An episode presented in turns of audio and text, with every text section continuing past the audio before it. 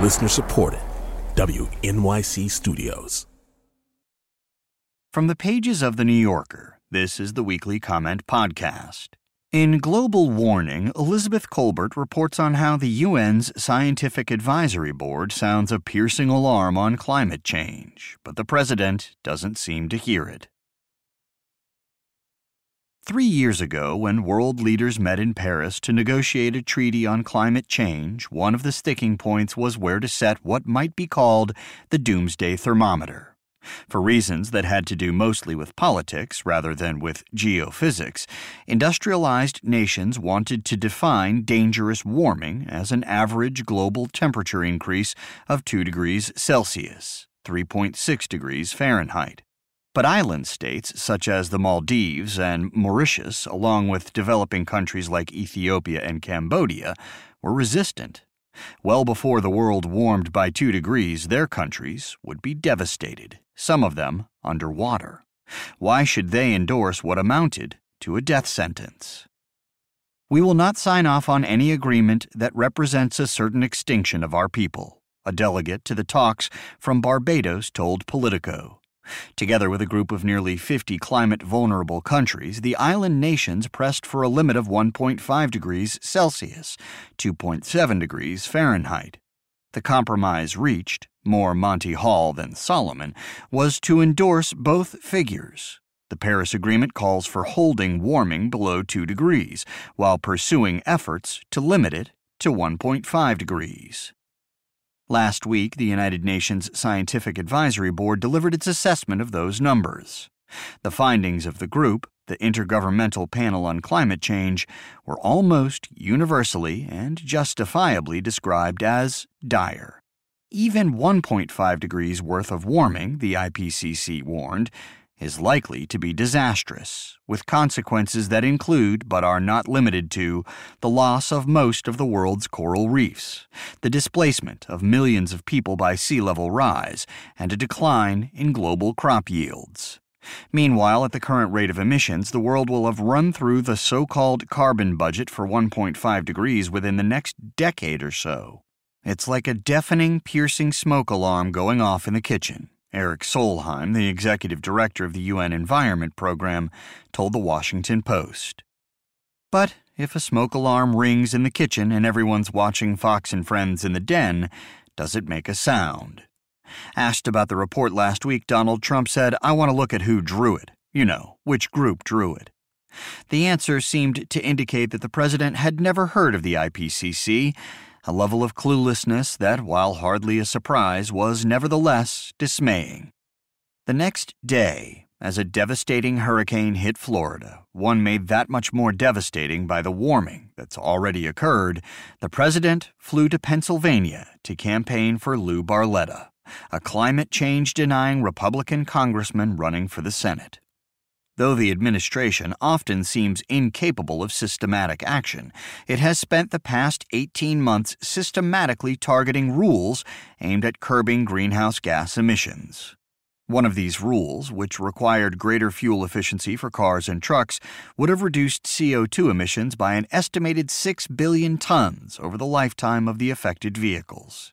In a recent filing intended to justify the rollback, the administration predicted that by the end of this century, global temperatures will have risen by almost 4 degrees Celsius, nearly 7 degrees Fahrenheit.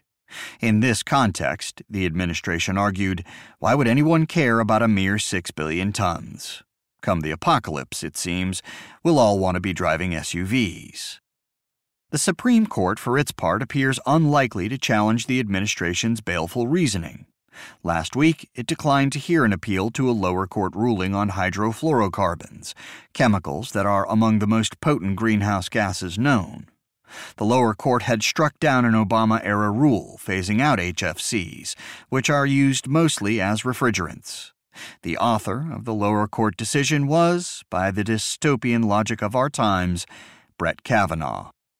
Even as the IPCC warned that 1.5 degrees of warming would be calamitous, it also indicated that for all intents and purposes, such warming has become unavoidable. There is no documented historical precedent for the changes needed to prevent it, the group wrote. In addition to transforming the way that electricity is generated and distributed around the world, fundamental changes would be needed in transportation, agriculture, housing, and infrastructure. And much of this would have to be accomplished by the time today's toddlers hit high school. To have a reasonable chance of limiting warming to 1.5 degrees, the IPCC said global CO2 emissions, now running about 40 billion tons a year, would need to be halved by 2030 and reduced more or less to zero by 2050. And this would still not be enough. All the scenarios that the IPCC could come up with to limit warming to 1.5 degrees rely on some kind of carbon dioxide removal. Essentially, technologies to suck CO2 out of the air. Such technologies exist, but so far only in the sense that flying cars exist, as expensive to produce prototypes. A leaked draft of the report noted that there was a very high risk of exceeding 1.5 degrees, although that phrase was removed from the final report. The message is clear. Thus, it is tempting, following the Trump administration's lead, to simply give up. But as Edgar puts it in King Lear, the worst is not, so long as we can say this is the worst.